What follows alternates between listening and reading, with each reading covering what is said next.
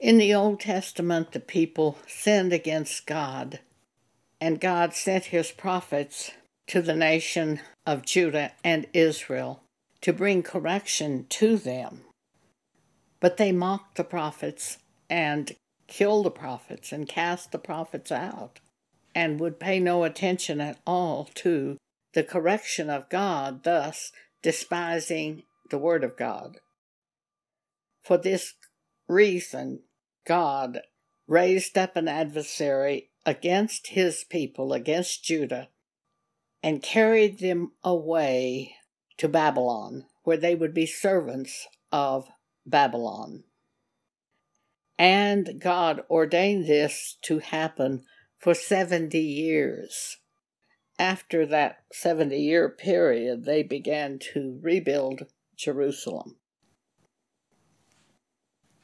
At the end of this present world, when Jesus returns to gather the elect of God, the church, those born again, we will see the destruction of this current heaven and earth.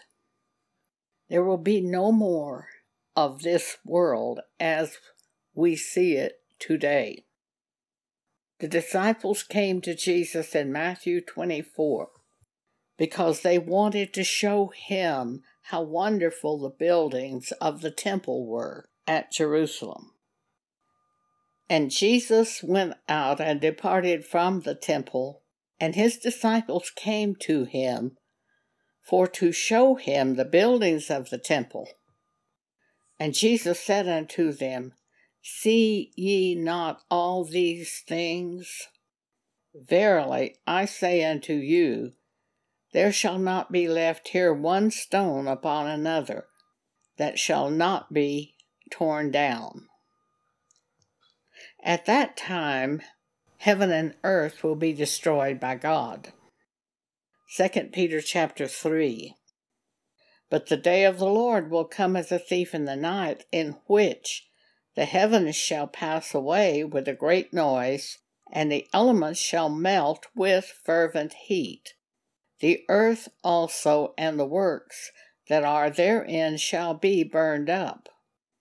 Seeing then that all these things shall be destroyed, what manner of persons ought ye to be in all holy conversation and godliness, looking for and hastening unto the coming of the day of God, wherein the heavens being on fire shall be dissolved, and the elements shall melt with fervent heat. Nevertheless, we, according to his promise, look for new heavens and a new earth, wherein dwelleth righteousness. Wherefore, beloved, seeing that ye look for such things, be diligent, that ye may be found of him in peace, without spot, and blameless. So the children of Judah were taken into captivity for seventy years to Babylon. But at the end of this world, when Jesus returns, this heaven and earth will be destroyed after the period of the Great Tribulation.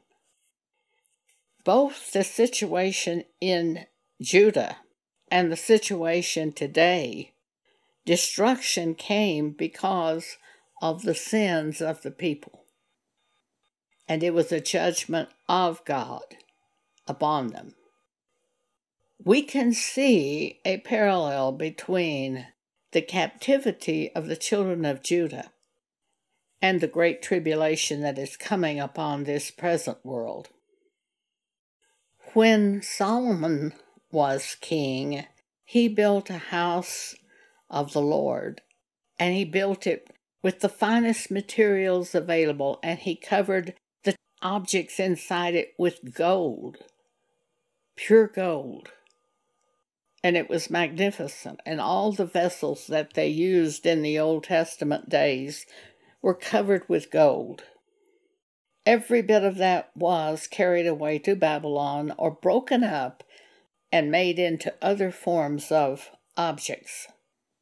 And some of the, so to speak, religious objects of the Old Testament were carried to Babylon and put in the house of the gods of the people of Babylon. God allowed all this to happen because of the sins that were being committed by the nation of Israel and Judah, but especially the sins of Judah, for it was in Jerusalem. And there were so many evil kings during the decades that we have previously read about in the Book of Kings and the Book of Chronicles. And these kings did evil in the sight of God. And for the cause of that evil, the nation of Judah is carried away to Babylon. Through his prophets, God had told the children of Judah that the time would come when he, God, would turn them into captivity and put them away from him, that he would not have to see Judah anymore and look upon the things they were doing because they were so evil in his sight. Second Chronicles chapter thirty-six.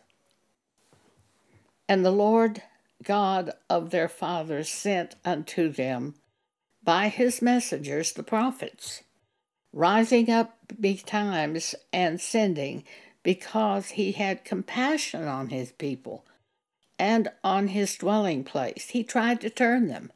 He sent the prophets to talk to them, but they mocked the prophets, they stoned the prophets, they killed the prophets. They despised the word the prophets carried to them. They did not repent, and they would not repent.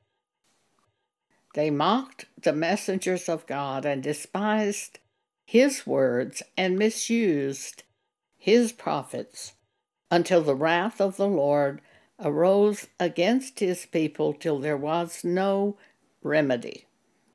Therefore, God brought upon them the king of the Chaldees, who slew their young men with the sword in the house of their sanctuary, and had no compassion upon the young men or maidens, old men, or him that stooped for age. God gave them all into the hand of the adversary to be carried away to Babylon. See, they had no compassion on the prophets. Therefore, the judgment of God was their adversary that God would raise up would have no compassion on them. So they got what they had given to the prophets, which is killing the prophets, shedding the blood of the prophets, mocking the prophets, despising the prophets, beating the prophets, stoning the prophets, and basically hating the Word of God. Today, at these end times, we see churches everywhere hating the Word of God, hating the things that the New Testament Bible says to do, and therefore they set up their own churches. They discard some of the scriptures that they hate, and sin reigns in the churches because the scriptures have been removed. One of the scriptures they remove from the churches today, Matthew five thirty-two, Jesus said, "The man who marries a divorced woman commits adultery." I was born again in nineteen seventy-five and attended several different churches. Never once did I hear this preached, that the man who marries a divorced woman commits adultery. Jesus said if the divorced woman remarries, she commits adultery. I've never heard that preached. See, that's how they remove Scripture, because they despise the Word of God. But we must not be like them and despise the Word of God. When we hear someone speak something opposite to the Word of God, we can either go to them and try to correct them, and then if they don't take the correction and make changes, we flee, or we can just flee. I have gone to many, many pastors over the past forty years when I have heard them eliminate Scripture, misteach Scripture, add their own words to the Scripture, and teach the people as if what they are saying is in the Bible when it's not in the Bible. I have taken these corrections many times to pastors of churches, and I have never seen any pastor show any sorrow for what he did, nor has he repented. I've never seen it. It was a terrible grief to me. But then, in twenty fifteen approximately, God said to me, they won't repent because they are the Antichrist, these ministers today, where they are misteaching the Word of God. They won't repent. You take the Word of God to them, and they show no sorrow for that which they have done. They know they did it. They know they mistaught it. They know they did it, but they don't repent. I'd be terribly grief-stricken to teach something that was opposite to the Word of God. They don't have any grief over it. They have no shame. Why? They are the Antichrist. That's why. Antichrist is not one man. Antichrist is a spirit in many men. It's like there's not one man who is the devil. There is a devil who is a spirit in many men. And the case is the same with Antichrist. But any time you see them say something opposite to Scripture, deliberately opposite to Scripture, that's Antichrist. And Paul told us it had to happen before Jesus returns, because Paul said in Second Thessalonians chapter two that Jesus would not return unless there was first a falling away.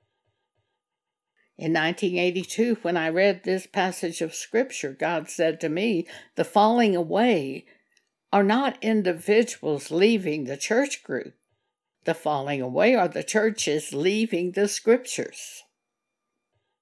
We'll look at that today, right now. Second Thessalonians chapter two, for it tells of the end time and what to expect.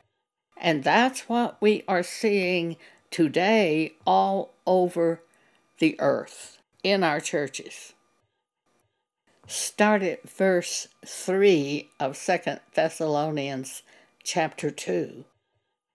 Let no man deceive you by any means, for that day of the Lord shall not come except there come a falling away first, and that man of sin be revealed, the son of perdition, who opposeth and exalteth himself above all that is called God, or that is worshipped, so that he as God sitteth in the temple of God, showing himself that he is God. The penalty, start at verse eight.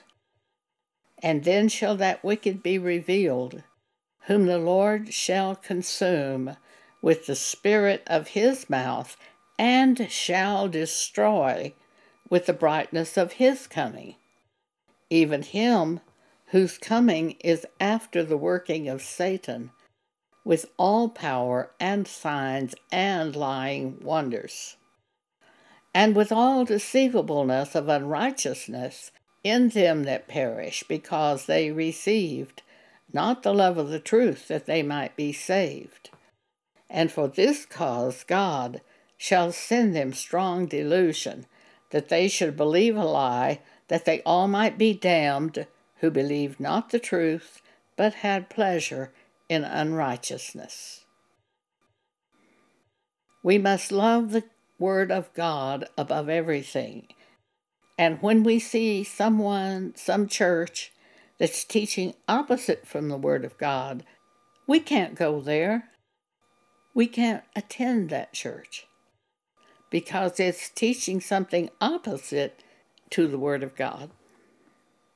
so we flee, showing our love for the Word of God to be greater than our love for the church buildings, for the people that are in the church buildings who are Antichrist, following things that are not of God. We can't go there with them. We can't be with them. We must follow God with those people who hear from God by His Spirit and demonstrate that they do the Scriptures. We follow God with those people, and we seek those people. Thank you for allowing me to share this with you today.